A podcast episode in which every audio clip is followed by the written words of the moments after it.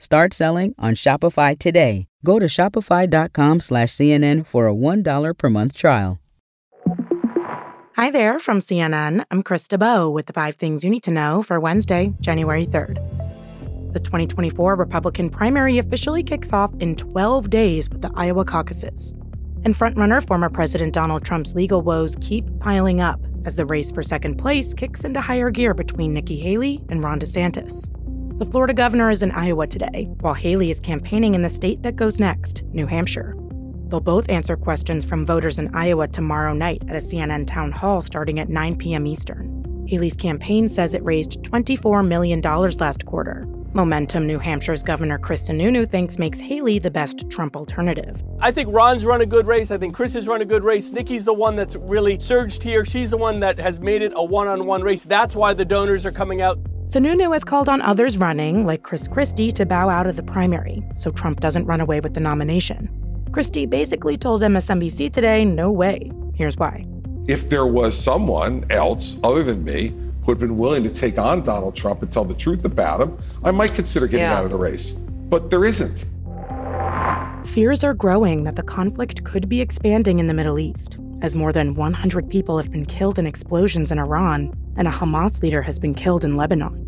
Iranian state media is reporting two separate blasts near the grave of a military commander. It comes on the anniversary of Qasem Soleimani being killed by a U S airstrike that was ordered by then-President Trump. Officials say they're terror attacks. No group has claimed responsibility for the blasts, and the motive is unclear. Elsewhere, an airstrike killed a Hamas leader in Lebanon yesterday, with the U S official saying Israel ordered the hit. But Israeli forces have not said they were responsible. The U S government debt has hit a new record, just weeks ahead of what's sure to be another tough federal funding fight on Capitol Hill. Treasury Department data shows the national debt rose to over thirty-four trillion dollars in the last days of twenty twenty-three. Debt has become a major point of contention between Republicans and Democrats, often leading to threats of government shutdowns. According to the Peter G. Peterson Foundation, the U S government spends two billion dollars a day on debt interest payments alone.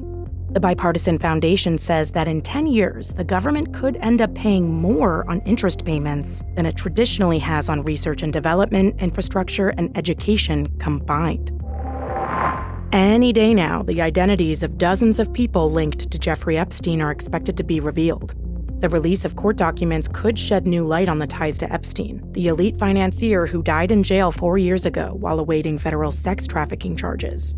C N N's Kara Scannell is on this story for us. This is part of a long-running lawsuit brought by an outspoken Jeffrey Epstein accuser, Virginia Roberts Giuffre. She sued Epstein's former girlfriend and accomplice, Ghislaine Maxwell, who was convicted of helping Epstein in his sex trafficking operation. So the judge saying that a lot of this information and these identities have already entered the public domain, either because people have spoken out publicly or through Maxwell's trial that she said she was going to unseal all these documents that could have references to about one hundred fifty different people. Some of these names could involve former presidents, Bill Clinton and Trump, who've been mentioned to have had ties with Epstein before. But just because people appear in court documents doesn't necessarily mean they did anything wrong.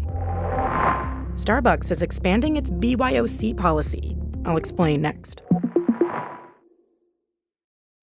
Shopify's taking the cash register online, helping millions sell billions around the world. But did you know that Shopify can do the same thing for your retail store? Upgrade your point-of-sale system with Shopify. Shopify P O S is your command center for your retail store. From accepting payments to managing inventory, Shopify has everything you need to sell in person. Get award-winning support and see why millions of businesses worldwide trust Shopify. Do retail right.